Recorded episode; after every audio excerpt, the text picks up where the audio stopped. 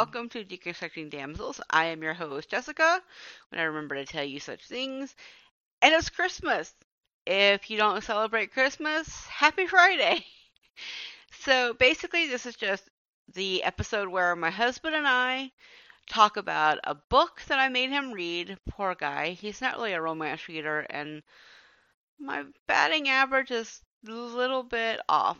But I think he's really going to enjoy next year's because this year's is, yeah. If you want a really happy, absolutely joyful episode, maybe don't think it's going to be this one because this one's full of ranting. But, yeah, no. If you want a happy one, I would highly recommend listening to Boobies and Newbies for some super, you know, holiday happy ones.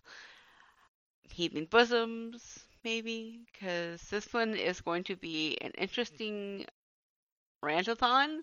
We read Secret Christmas Twins, and so we'll get on with that. But hopefully, you guys enjoy the episode. I also want to thank my patrons, Dee and Jade, the Elm sisters, I call them, it's just under them, on the website. Uh, Carrie, Kelly from Boobies and Newbies, and Marlena. I, or Marlene, I wanted to say thank you guys so much. Your con- contributions help so much. I can't speak this morning because it's like mm, 9 a.m. and I woke up five seconds ago. So, enjoy the show. No housekeeping today, just, you know, kind of be on the lookout for one more episode before the year ends because it's going to be a doozy. Let's let you listen to me and Sven as we talk about Christian Christmas babies. Dun dun dun.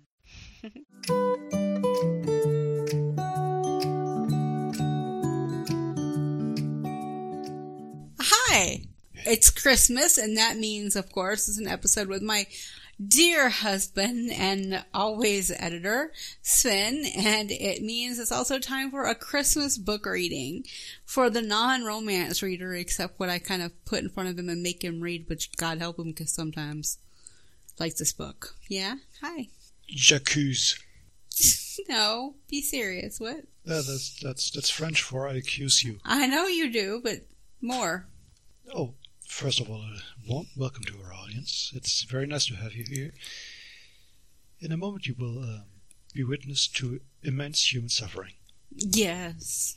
Well, you will be witness to the aftermath of immense human suffering. Okay, so we should mention that we we read Lee Tobin McClain's Sweet Christmas Twins, which is a Harlequin love inspired book. And I also want to mention this is the first Harlequin book he's ever read. And I am so sorry to him for that because they're normally really good. I pref- normally. I prefer books with Harlequin in them. Don't we all? But, you know, we don't have the money for a comic book, so you got the book we got for free. Yes. I should mention I got it for free because I had it last year. I was going to read it for the podcast last year before I moved, and then I didn't, and then it was in a box, and so my mom just sent it along, and I was like, "Oh, we can read this. It's a Christmas book." And now I'm very sad that I tortured my husband once again because anyone that remembers our first episode was driving home for Christmas, prepare for number two. you know the that one, return. yeah. You know that one was more offensively bad, and this is more badly offensive. Mm, yeah. But same level of like for both, I think. Yeah, the other one was shorter. yeah. Well, this one was only this one was fairly short. It's like 218 pages, 19 Yeah, pages, but st- it's Harlequin, so it's big print and stuff. So it really wasn't that many pages. To, to borrow from a podcast, it's like the difference between We Are the World and uh, Do They Know It's Christmas? do they know it's Christmas wins because it's shorter? Basically, he's talking about song versus song because he loves that podcast. Well, love is a strong word, but I quite enjoy it.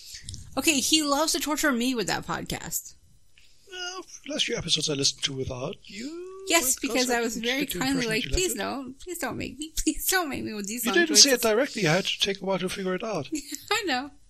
Because normally, okay, so before we get into the book, we should mention that like we watch a lot of different things and we listen to a bunch of different things. Like I listen to a lot of book podcasts and like history podcasts, and my husband like loves like things that do with animals. Like was it Creature Feature? Is that the one? Yeah. Recommended. Yep. And then, you know, he also likes things about like the New Day podcast, which is the wrestlers. And he also likes like song versus song and all kinds of like the McElroys. And, and so it, it's different. Let's not forget Dice Funk. Yes, and Dice Funk. I was going to get to your D and D in a second, um, but he also likes D and D, so he listens to several of those, including ones where he's not playing on the games, but those in his group are because he plays D and D. Shout out to Jonas. Jonas Plays. Yes, I was going to say, and that is because of Jonas. And Jonas Plays is on Twitch, and if anyone wants to listen, it's kind of it's very interesting. And then they have an upload. There's there's romance in the main campaign Oh yeah, there, there is romance in the main campaign between a woman and a kobold. between a woman named Mads, no less. So it's- you guys get the idea about Does her. that count as paranormal romance? I think it counts as like I mean, the, the, the bestiality. I no, don't know. no. I Well, because the other guy, the other kobold's not a human. Yeah, but it's not bestiality if they're a sapient being. Maybe I don't know. He's man. upright. He's configured like a human, but he doesn't look like one. and he's, he talks. And we should mention And that he owns a tavern. we should mention this is the same podcast where I was tweeting about the romance cover a couple months ago. This is the same one, so this is it's a very interesting one. Unfortunately, they're on a break right now because it's Christmas time, and people that work in retail do not have time right now. We're hoping it's going to change very soon. Yes, he can go back to his D and D. That's also why I can't record on on Saturday night sometimes because D and D, which I have no problem with because I can get up in the morning and we can record and, and before then that's fine. And there's a bunch of people that are actually willing to be on the podcast that's going to let me record with them soon that don't mind doing it on the weekends, which is awesome. And I truly appreciate that with people. Cool people about to be on a cool podcast. that would have been much cooler if I had said it right the first time. Okay, so in a minute we're going to get into the book. Podcast. but I wanted to talk a little bit about Harlequin because we got we AD we ADHD'd each other to death as we do. It's it's a lot like when Courtney's on the podcast, right? So we all know how me and ADHD goes. I tie a side tangent all the time. So I love Harlequins, adore them. Like I grew up reading them. My actually I grew up reading zebras first, and I remember because it had that little foil. Anybody remember the little foil? So I grew up reading those more, but I grew up reading Harlequins um, when I was in like my. I learned to drive when I was like 21, and it was kind of like a drive or get left behind situation. And so I started reading Harlequins again because again I grew up reading them as well, but I read more of them when I was older. And my godmother was always going to the doctor, and as you know, if someone's older, you're in the doctor's office for four hours waiting. So I'd go grab a Harlequin for like under two bucks and read it the entire time. And I'd almost be done with it by the time her appointment was over, even if I didn't go in or even if I did. It's a whole thing. So I really enjoyed them. Very patient people, those Harlequins. but the Love Inspired was not on my list because It's bad. I'm not the target audience. We'll put it that way. And neither are you. Like, neither one of us are. And I wish I had paid attention more to that when I said this because I'm sure I could have gotten a book like, because you can go through all the retail dealers and get one, and I could have got us one if I thought about it online. But mm. this one was here, and we could both read it. And you know, I read it in like what about six hours, and that's off and on reading. And then he read it in about two or three days, which for him is actually pretty good. So you know, he was he was he was getting rid of it so he could be done with it and move on with his life. I think. As he nods beside me and makes It's his like a yeses. parrot knoll. Okay, so this is a very like it's not even this a complicated plot. But the, the gist of it is, is this lady has got two twins that she has no birth certificate or any information about. But, you know, she took the twins because her friend asked her to.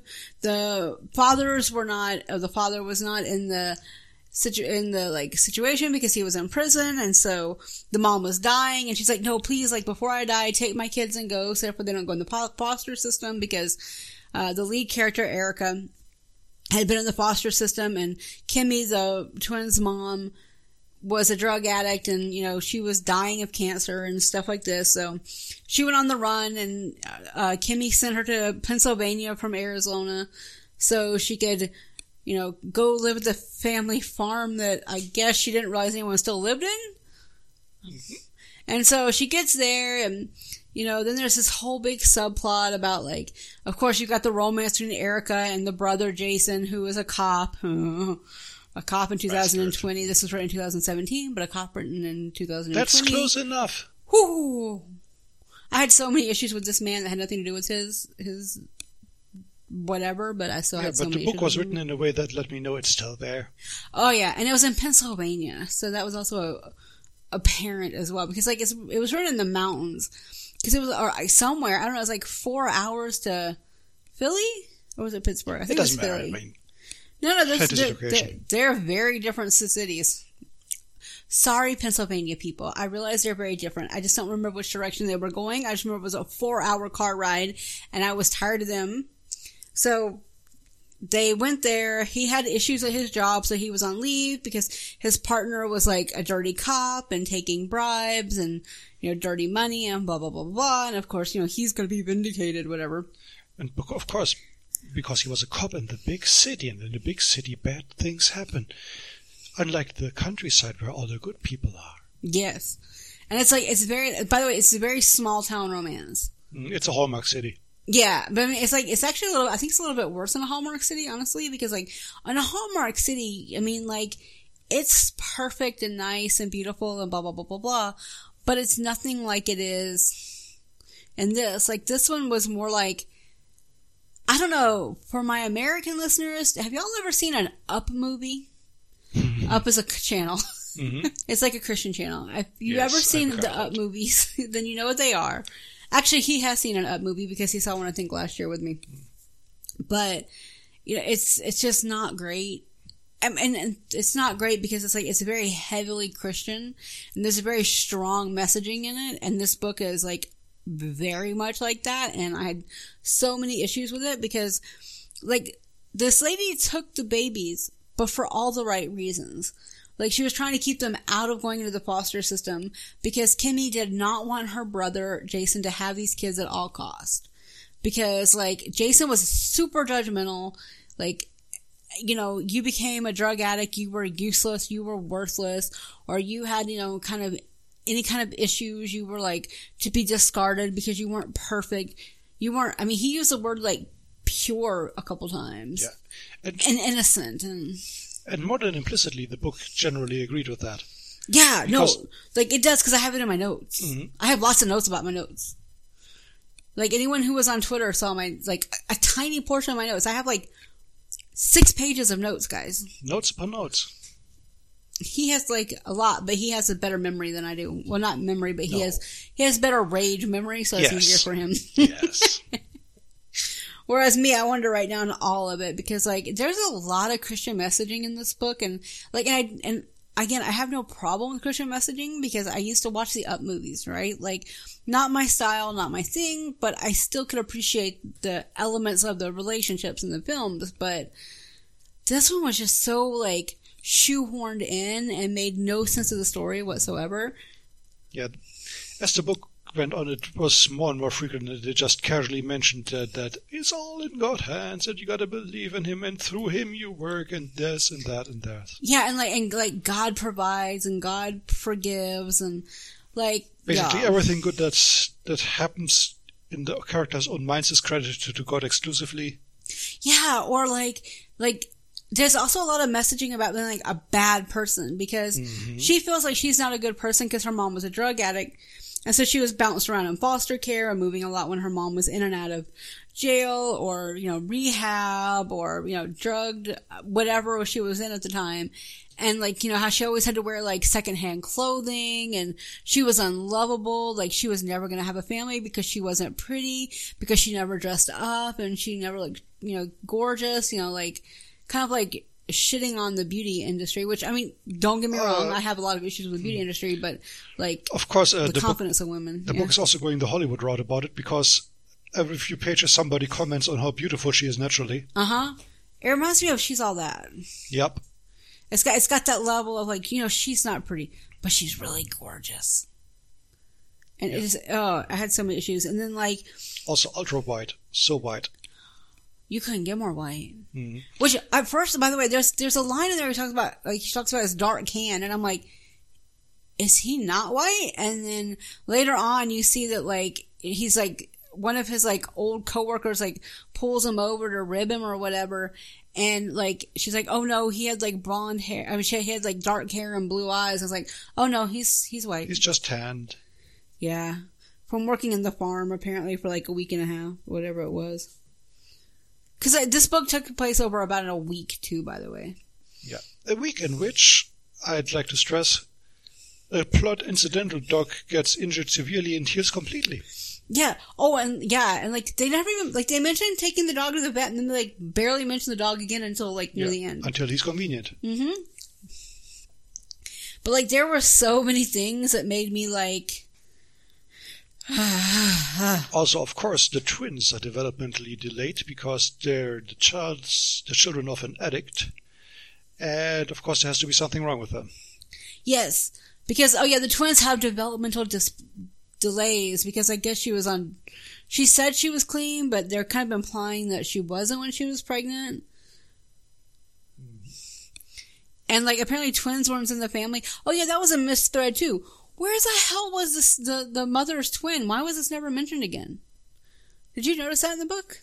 Now that you say so, it's it's briefly mentioned that the mother was a twin, and after that, Yeah, like the mother was a twin, and then someone mentioned it, and then it was never. I was like, maybe that would explain why the mother was not very like engaged as a mother because she was still like going through issues. Because her, so Jason and Kimmy's mom and dad were like kind of. They're those parents that like they have the parents and they plop on the grandparents and then they go like on their like yearly Christmas vacation or whatever without the kids or whatever.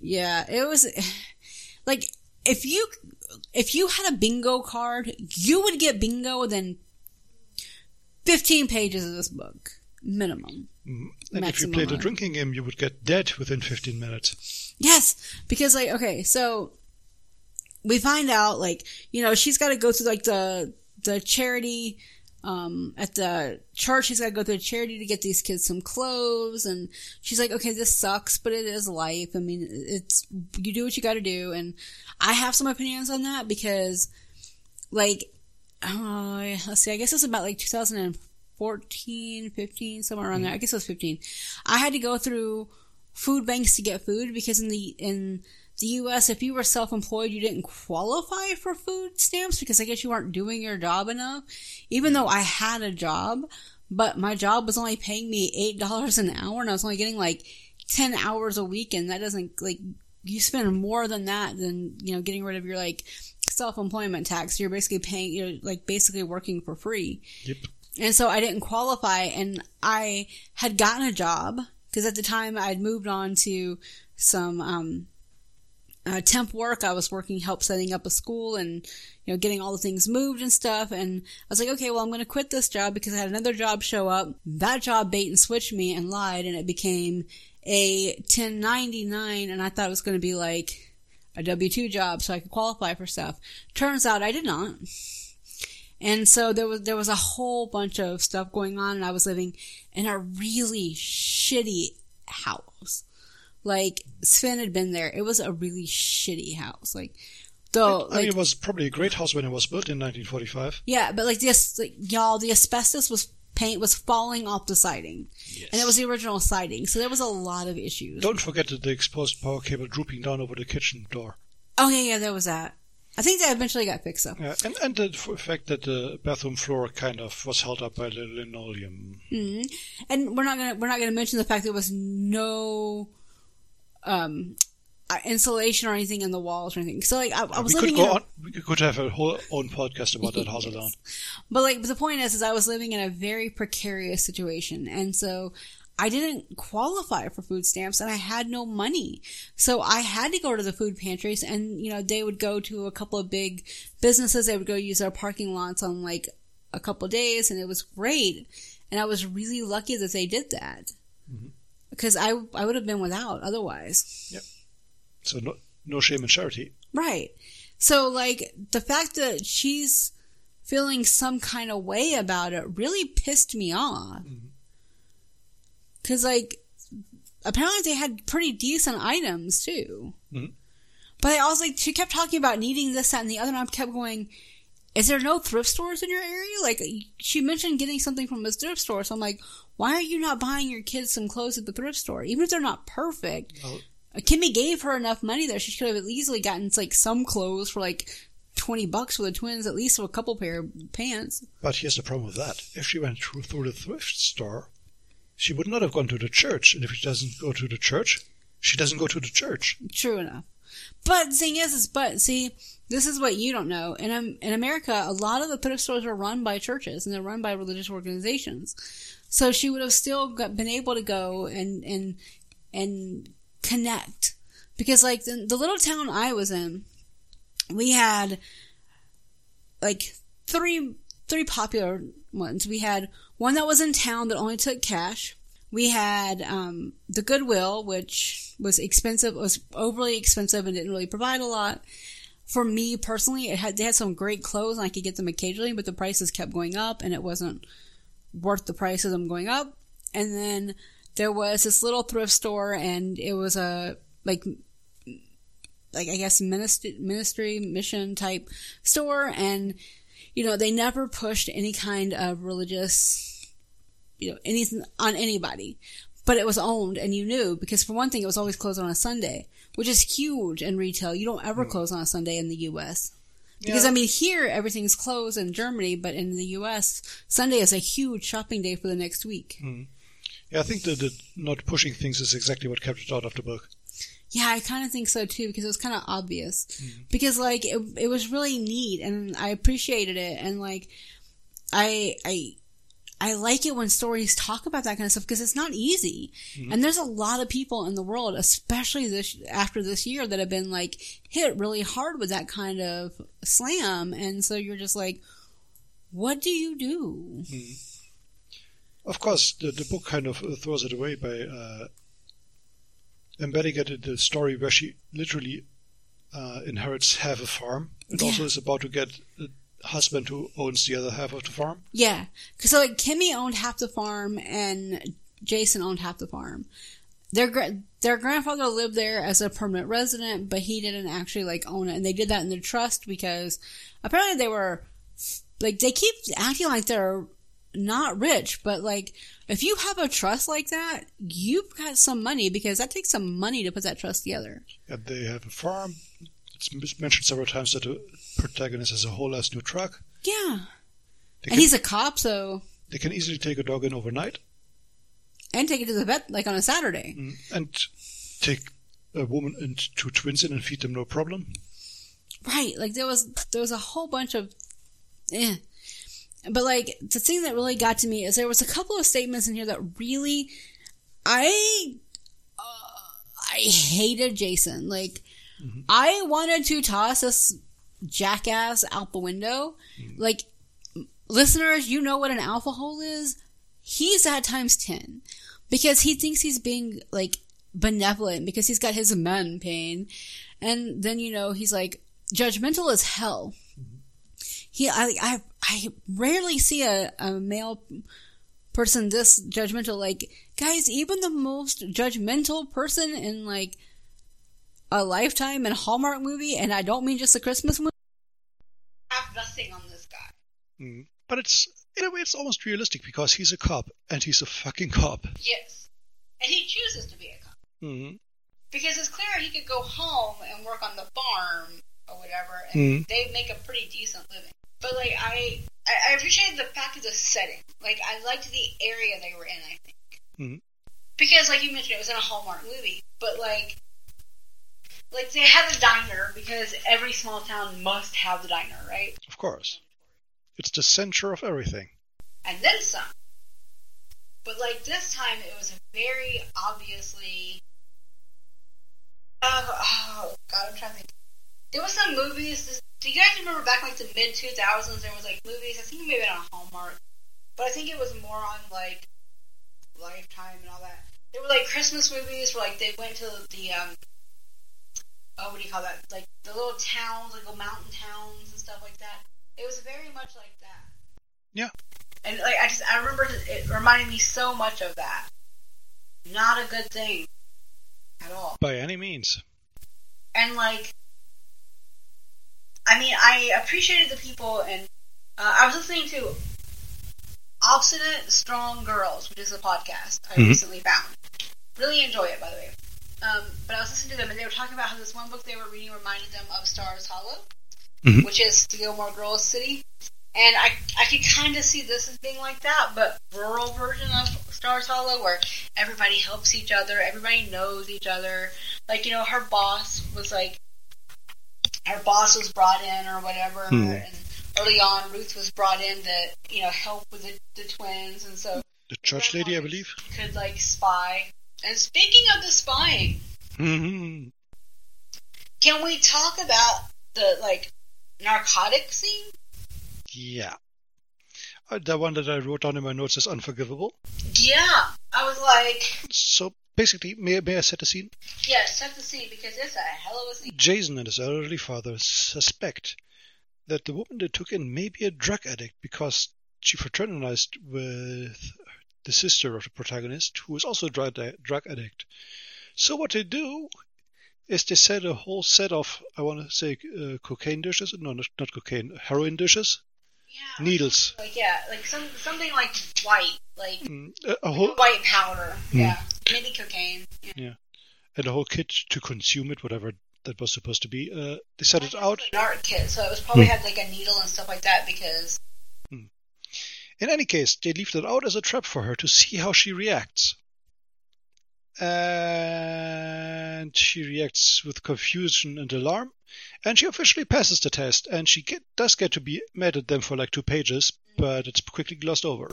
because of course she's lying about this being their their nephews and their grandchildren, or I guess great grandchildren. So therefore, we know how that goes. Lying is unforgivable, but Only if it's somebody that the book doesn't like. yeah, which is pretty much everybody. Oh, and speaking of people the book doesn't like, shall we go into the scene where uh, Jason's ex shows up? Oh God, yeah. No, okay. So let's set the scene for that. So Jason was apparently a really shitty partner. My God, not Jason. I know he seems so well put together, uh, but he was like a really shitty partner, and he's like, "Oh, I'm going to be at the worst like person." Blah blah blah blah blah. Like he's like, "I'm not made for this marriage, or this life, or this domestic being." And Mm. then he meets Erica, and of course everything's all different. But so his, we learned that his like ex fiance was apparently like very hard to please and blah blah blah blah blah. But then we come to find out, Re- Renea, I guess that's the name, yeah. yeah, like she has got Renea has got like serious issues, and I don't mean just little ones. I mean like she's got an eating disorder. She's an alcoholic. Like desperately needs attention at all points. Mm, Which the book kind of conf- conflates because uh, it's only mentioned she has an eating disorder, and when she shows up, it's treated as, of course, that she's also an alcoholic. Yeah, and like her parents give up on her and blah blah blah blah blah blah. And he's like, "Am I being too judgy?" And he's like, "Yeah." But he's like, "But whatevs." That's basically, ah, am I being too judgmental? Well, the book agrees with, with, with all the judgments he caused. Yeah, like this dude is like, I, mm, I have notes about that. and We will come back to it. Yeah. moment. And also, the basically the ex-girlfriend is also there to show what a nice gentleman he is by dropping her off at some kind of Christian rehab center. Well, no, but it gets even worse because that's one that like um, Erica was like, "Well, it has to be Christian. They're the only ones that can help cure." Yep. And I was like, You mean how they cured your mama who died from drug overdose? I'm saying, Guess she didn't believe hard enough. Lord. And so, and we're not Exactly. gonna get into that song because, like, I love that song, but no, that "If You Believe" song, I think is what he said. Anyway, so, like, we get into that and we meet that, and then like, but the the way he describes women is so grotesque. like he talks about how hold on. She was vulnerable, innocent. Like a calf. And like and he also calls her like she's a good person, stable, not hiding things. Which is, of course, basically there, there for the mwah, mwah of the plot. So no, but so my my my this is this has been my notes this. It's only been a week.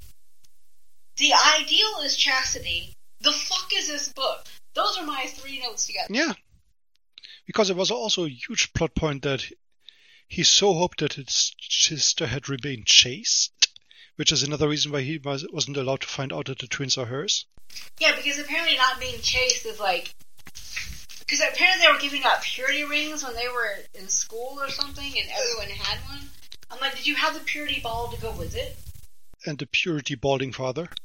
Ugh. It was so gross, and it was just like. And they kept having those kind of comments. And it's like. You know, you hear them the way he talks, and like, she's like, um.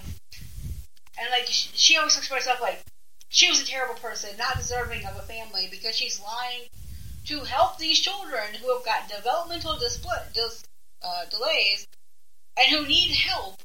So she's willing to sh- to sell her half of the farm, the only place she has to live, with no money to get these kids help. Mm-hmm. Which is another thing we'll get to in a moment. But you know, this is how he refers to her after the truth comes out. In truth, Erica, like Kimmy, had luster. Yeah, it's like uh, if she'd ever uh, had. Hold on a minute. Handwriting, ladies and gentlemen. Yes. Well, I was writing this quickly because we were sharing the book in the past couple days. Yes, and you were making dinner too. Yes.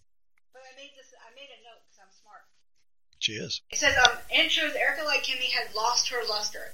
If she'd ever even had it because she was a liar. And you know what you do with toys that are not shiny anymore? You put them out so the Velveteen Rabbit can have fun with them? See, I think the Velveteen Rabbit may be a better partner than the car. I'm pretty sure the stick outside would be a better hmm. partner. than I would have rated the book 5 out of 5 if it had ta- taken that turn. I don't even know how to rate this book. So, and there's all this conversation about how like she's awful and she's evil and like because she lied. He's like, "Am I too judgmental?" Because he talks about it. Because she's like, he's asking like why Kimmy didn't come to him and blah blah. blah. She's like, "Because you're too judgmental."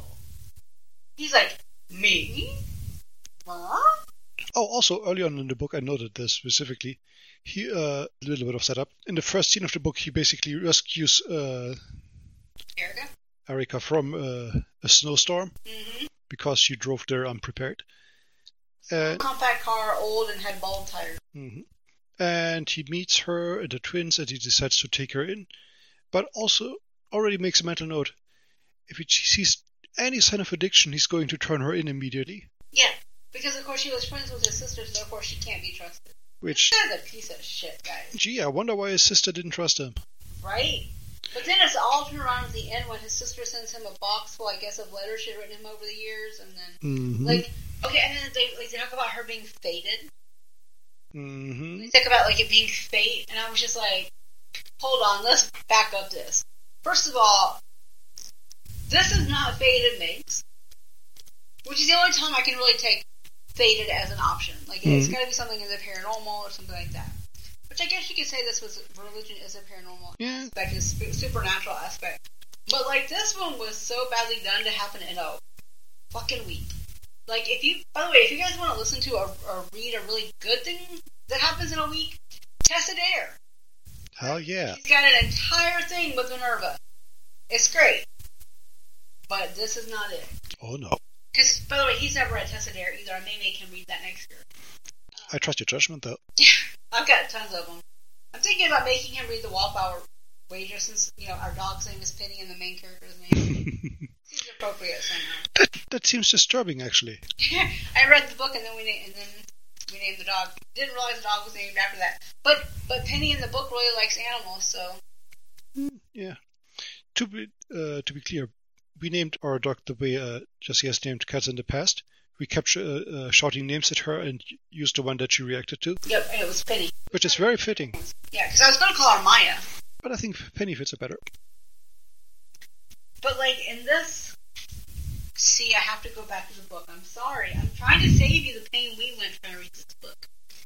But like, there's so many like quotes about, you know, God and like God works all things to good, and you know, God makes us right, and like there's this whole like so there's this whole like subplot with his like with the grandfather Papa Andy, where Papa Andy is um uh like goes outside to try and, and see if there's some kind of like vagrants in this cabin they own that she wanted to live in at some point because she's like, fuck these people, they tried to set me up with drugs, so maybe I should go to another place. Mm.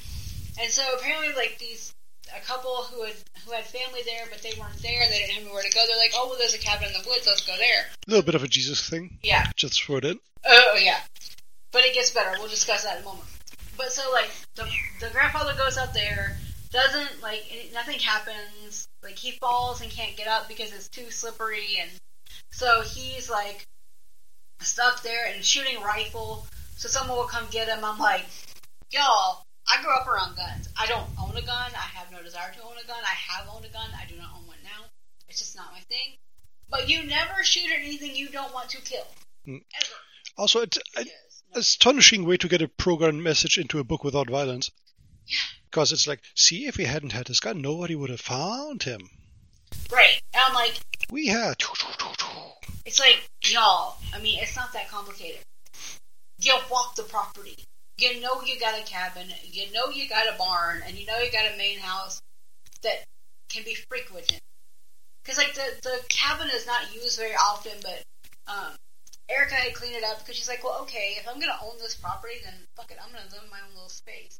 And there's, like, only a loft bedroom, so I'm assuming it's like a cabin, but I'm assuming it's more like an A-line cabin or Hmm. not something very big, you know. Well, it's in the mountains, so I'm assuming it was probably built like a alpine cabin type. They Hmm. call them A-lines at home.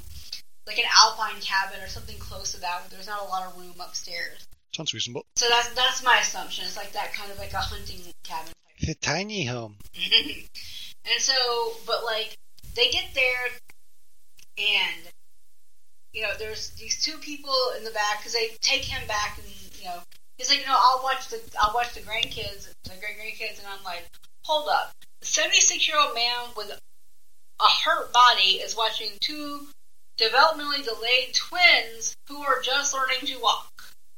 They're 15 months old, by the way. They mention it 15 times in the book, just so we're clear. Mhm.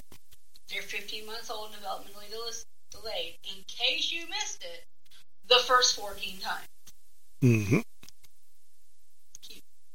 And they also have this weird dynamic in there where one of the uh, twins is the leader for some reason because we needed that in there. Yeah, Mikey is Santa and and Teddy is the elf. I wrote notes about that. Yeah, They, they give them themed outfits to fit their roles better. Yeah, because uh, we'll get back to that in a minute. But like, so then they see these kids. They see these like, I guess they're like 19, 20 years old, and like the girlfriend was having the baby or whatever. And so apparently she had the baby and you know made her rest, and there was no room at the inn because there was no rooms available. So they have the baby, and apparently like the dude learned how by watching YouTube. I'm pretty sure any good tutorial on that tutorial on that would be deleted from YouTube in an instant. Because I was like, how are you learning how to birth a baby on YouTube? And I don't just mean like learning to birth a baby. I mean like he knew not to cut the umbilical cord because it was too dirty in there. So, Hmm. I mean, I don't think he just watched how to birth a baby then. I think they were planning on not being in a player for a little while Hmm. to not birth the baby. Because apparently their their family were being like assholes or something, and Uh, it, it doesn't matter. It's too tiny a plot. But but yeah, but it's like but no, but it's like it's a common theme in this Hmm. book. It seems like rich people are assholes and the working man is Yeah, only that the working man is rich as fuck. right. But so that's going on. But then like to get into the romance part because there is like uh, there's romance in here and like the romance is like the worst. no man's. No, like there is no kind of like connection. They don't really do well together. They, it's just it's awful. Hmm. Like They have chemistry because the book says they have chemistry. right, like they have like they don't like each other, so it's not like an enemies to lovers, or it's not like a second chance romance, or I mean, it's almost like it wanted to be a, a Hallmark movie because we've seen those ones where Mm. like people are like clashing, but they're not enemies; they just they're antagonists to each other. But like this one, like it's been a week and they're already like in love.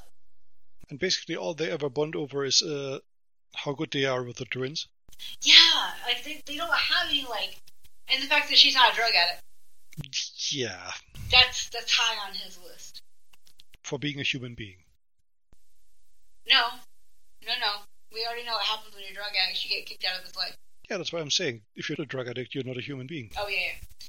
So, but like, and the like they kiss. It's all like it, it's not even like a closed door. It was like apparently they have like a steamy kiss, but it's not a steamy kiss, guys. It's like it's probably like the end of Princess Diaries when um mia is getting kissed by that guy. I was going-.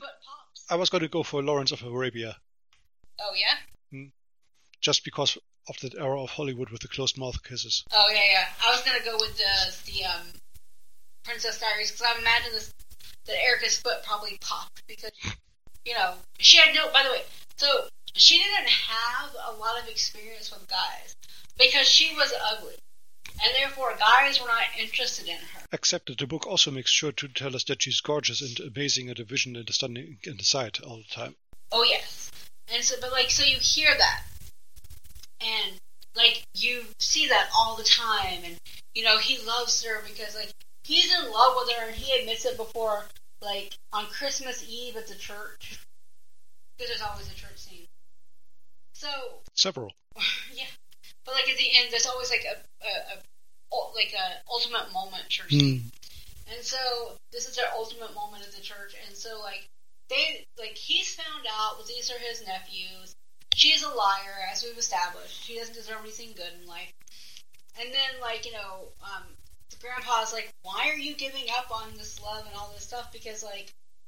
I mean, it hurt and it was wrong, but you were kind of put in a shitty position because your friend told you not to do this, but also sent you here, but also didn't have any plans for you and didn't give you any of the documents. She sent the twins document to the brother she didn't want to have any like connection with, but didn't give it to the one that had the babies. Make sense of that. And then like so he overrides her all the time. Hmm. I mean, like he does nothing but override her. Yep. She, uh, he makes suggestions, he uh, goes for actions, she says no, he does it anyway, and it's fine. Yeah, because like she doesn't want to deal with with like dealing with like insurance or doctors or whatever or very expensive specialists because she can't afford them. I think that's why it's Philly because it's you know Yeah. big hospital. Yeah, she can't afford them, and she's worried about the papers. Yeah, so she doesn't have any of that stuff. So at one point she's like, okay, well we're here. You got us this appointment. We'll go, but you can't go in and you you can't stay. And so he's like, the fuck. And he's like really angry and pissed off about it because he wasn't included. I'm like, dude, you've been here for five days at this point. And so he's like pissed off about that. And so they're at the appointment and she tells the doctor everything and like the the friend of his said, Oh, this doctor is very like cold and she's blah blah blah and she's like, I didn't find her cold, I just found her efficient, basically. Like hmm. she was doing her job Mhm. she wasn't like she didn't have like a huge but like because Erica told her everything that was going on like these these are not my kids but I can't let him know because he's the relative that I was told not to say anything to and I don't have the documents but I need to have something for these kids and the doctor's like well yeah I agree but like if you ignore the developmental delays in these kids I have to say you're being neglectful because you're aware of it now and like you know she talked to her friend Kimmy's like like deathbed lawyer basically and Hmm. he was like yeah you know you've got half of the farm that's how she found out and you know but he was like and she's like well what about the kids and the lawyer's like what kids are you talking about he had no idea whatsoever Hmm. so I was like Because it's also dense as fuck. and I'm just like, wait, hold on. You're not providing for the kids. You were a drug addict. You called up your friend like two months before you die. and all this is going on because apparently they've been friends for like a decade or so. hmm When um, Kimmy and uh, Erica's mom were in rehab at the same time, Mm. obviously it didn't stick for either one, but especially didn't stick for the mom because she did. Because the book really wants us to think that there's no hope for addicts whatsoever. Right, and like and they do that with um his ex fiance. I'm Yeah. gonna call her Renee. That's not her name, but I'm gonna call her that. Renee. Renea, Renea. I don't know, but like, she- yeah, but she's like, I mean, she's but see that's another thing. Like, she's got like this really weird name. Mm. Like Kimmy sounds like Kimmy Gibbler. That's all I can think of when I think of Kimmy. And then you've got like Renea, who was like this beautiful, exotic, you know, type woman, but you know she's not good the way that Erica is because it is earthy and you know And Also implied that passionate. Renia is promiscuous. Oh yes, apparently you know because like they mentioned that like you know she's like hitting on all the people because he apparently broke up with her and she didn't think that they were broken up because she sent him back the ring like, hey, do you think maybe you could get this resized? And he's like, the hell do you mean? Knowing she's in recovery at the time mm-hmm. for her eating disorder, he Mhm. sends her something so she leaves the clinic. Which I'm assuming was also helping with her alcoholism because I think they go. I think the implication was they went hand in hand. Hmm. And so she was going in recovery, and he sends her this text, so she leaves, and her mom's like, "Well, if you leave, you're fucked because we're just not done with you. You're a lost cause." And then you hear, by the way, you hear nothing about the ex fiance again, even in the Nope. epilogue. They just drop her off and she's forgotten for good. Apparently, she lives with the mother who never answers his phone calls, Hmm. Except the one time when he said that Kimmy was dead. Yep. I mean, guys, and then like, so they so they do the whole like, in the scene in the church, they you know he's like, she's there with it with his grandpa and you know the the great grandparent and you know she's just like blah blah blah blah blah and she's like okay we'll stay here but then like the grandpa went sat with his friend alone and it was his first time in church in quite a while and I was like did you did you watch Born on the Fourth of July one day? Like I don't understand where this came from. Hmm. And of course he finds all the answers in church. Of course. And so you get all this information, and then like you know, then uh, Jason comes in and steps in and helps with the twins who are getting fussy in church because of course they are. It's church. They're delayed, lest you forget, and so they don't have the ability. That there's nothing that keeps their interest. And so you know, like I said, like uh, I think it's Mikey is just learning how to walk, and he's like skipping, crawling, whereas I think Teddy's I don't even care. but like, no, no, I have to bring it up because you know their positions. One's a follower and one's a leader. You cannot Yeah. be both either or nothing. So, you know, there's this whole thing. Anyway, so they have their like, you know, oh, I'm so sorry, I'm so sorry, blah blah blah, and then like, skip to 12 months later on Christmas Eve, and like, they're married. You know, Jason's living in the small town, helping with his grandpa because he made that deal with God. He bargained with God, even though you're not supposed to. And, Stay at home. of course, she is preggers. Right, and apparently back in school, from what I gathered, was a class topic thing. Mm-hmm. And like, so I don't know how she's got time to go to school, get pregnant, work part time, and have her two twins. Or their two twins, I guess. All is possible through God. Yes, exactly. And then, but here's the thing. So they found out it's a little girl, and they're gonna name the little girl Kimmy, right? Y'all, this is the motherfucking ending of the book. I'm I'm pissed. Like I I wrote notes about this because I was like, what they said made me absolutely furious. Oh, full circle. Erica lifted her face to heaven with a prayer of gratitude and joy, and it seemed to her that her old friend Kimmy, all sins forgotten, must be smiling down on the entire the entire family.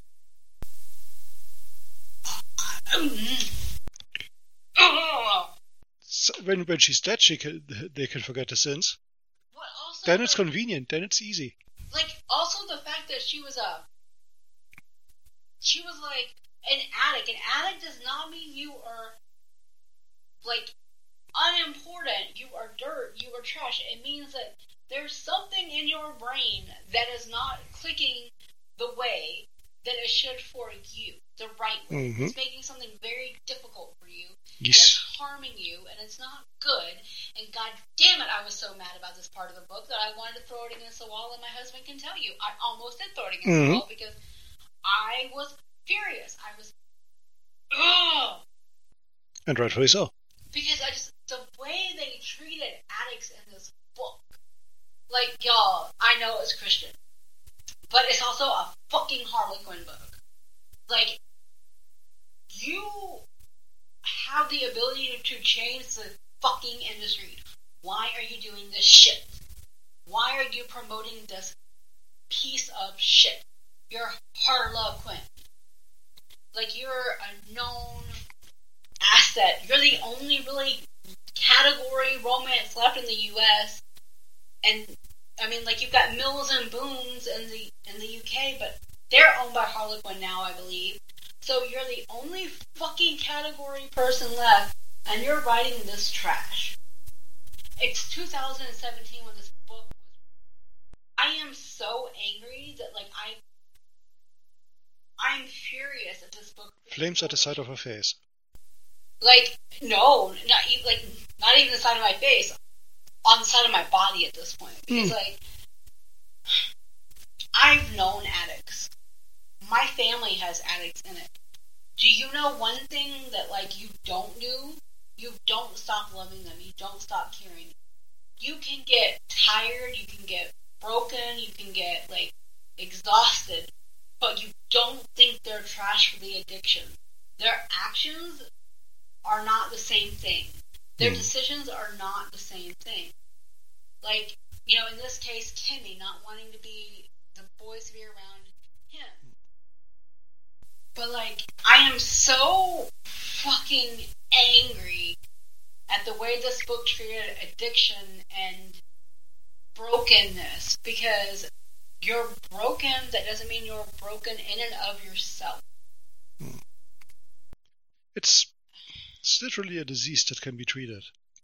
and like it's not it's not necessarily curable but it can be treated there are steps you can take and it doesn't have to be a fucking christian one that does it Right. i'm oh my god You certainly can't pray it away. no you need a lot of help and i'm mm. like i hadn't planned on this episode being this long but i'm so angry at this book that i can't i don't know if i can tell you how angry i am in this book like i could rant on this book for the next six hours and i don't think it would cover it because it's just Mhm. it's such a shitty view of how things work and how life is and how you always need somebody and just fuck it. But just don't be an alcohol dick. Damn it. That's it. That's the only lessons you have. Don't be an alcohol dick. It should be easy, but apparently it's not for some people. Ugh. Anyway, so obviously we didn't like this book. Not a high-ranking book. As I said, if you read, if you listen to us for Drive Me Home for Christmas, I preferred that one actually. so he's read an erotic romance because that's what that would be. Mm-hmm. He's read a historical romance, a contemporary mm-hmm. Christian romance, mm-hmm. and next year I'm thinking he gets a paranormal romance. Monster fuckers, monster fuckers, monster fuckers. It's gotta be better, right? and there's a ton of those, so I can have anyone I can choose from. And maybe by then Talia Hibbert will have one out because she's writing one in the Mating the Huntress series. Fuck yeah, Talia Hibbert. Yeah, like we love Talia. Yeah. and so we're hoping maybe she'll have one by then. Hope, hope, hope, because, you know, she's a writing machine and I love her writing so much. Talia, save me. Please. Talia, please. My fate is in your hands. Literally. Because I'm the one picking the books. I'm helpless here. Only you can save me. Alright. so, we're gonna say this book royally sucks. Yup. Do you have any closing comments on this book? All cops are bastards, and this one in particular. So I think that pretty much guarantees that this book is not one we enjoy. I will say that this is like not the last episode of the of the year. I have one more coming out on New Year's Day, guys. Or not New Year's Day, Christmas Eve, New Year's Day, somewhere around there. But I will say, keep a lookout on the damselspodcast.com blog because I have a post coming up about books, not books, about uh, podcasts I recommend, podcast episodes specifically, that have made a mark on me this year, and there's quite a few. There's quite a few women within this, and there's a quite a few book podcast recommendation episodes, and you know there's a bunch. Uh, I had trouble choosing some of them, and I will probably and I will reference other ones in there, and I also provide a direct link. Mhm. And I'm going to give you this heads up now because I'll be talking about them vaguely on the episode on the 31st first, and so I want to kind of give you guys a heads up. I've seen the work in progress of the list, and it's awesome. it's thorough. It's me, so it's thorough. You're awesome. Also, if you go to the webpage, you will have the ability to see the Patreon guests. And like Patreon and also like just the regular episode guests or podcast guests. Sven wins on the most episodes with Courtney not far behind. Because they I know Courtney's been featured on like four episodes since July. So. I'm the winner. Take that, competence. so check that out before this goes through. And I'm gonna let my husband go away now. I'm a ghost. He's a ghost of books past this point. I'm really past this book.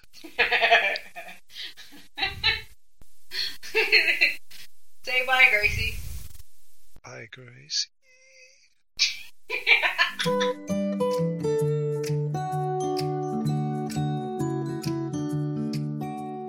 thanks for listening, guys. I hope you enjoyed this rant filled ranting on Christmas. I mean, I could have watched Scrooge instead, so at least, yeah, you know what? Maybe Scrooge would have been better. But I hope everyone has a really good day now. Now that you've listened to the ranting, or if this is a day or two after Christmas, I hope your Christmas was really great. Again, if it's not Christmas for you, happy Friday, Saturday, Sunday, I don't know, whatever day you listen to this. The next episode, I'm going to do the yearly wrap up, and I'm going to have a short novella I'm going to discuss, and I have a favor for you guys. If you would please send me your favorite rec in an audio file for the 2020, like a book, I would appreciate it because I am putting it in the last episode and I want to give you guys your voice too, not just mine. You know, maybe my podcast, but your podcast too. So you can send that to damselspodcast at gmail.com. You can see the list that I'm going to be talking about in the episode coming up. It's going to premiere a couple days before on damselspodcast.com y'all, I'll try to make it as easy as I can for you to find me. You can also find me on Instagram, Twitter, and Facebook at Damsels Podcast. Again, repetition is key if my German classes told me anything. So, I hope you have a really good day. I hope that you find love in a moment of stillness, whether it's love for someone else or love for yourself, especially love for yourself. Actually, I take that back please love yourself a little bit more because 2020 has been hard and the holiday season has been hard for a lot of people and just love yourself and give yourself some grace. Happy holiday, guys.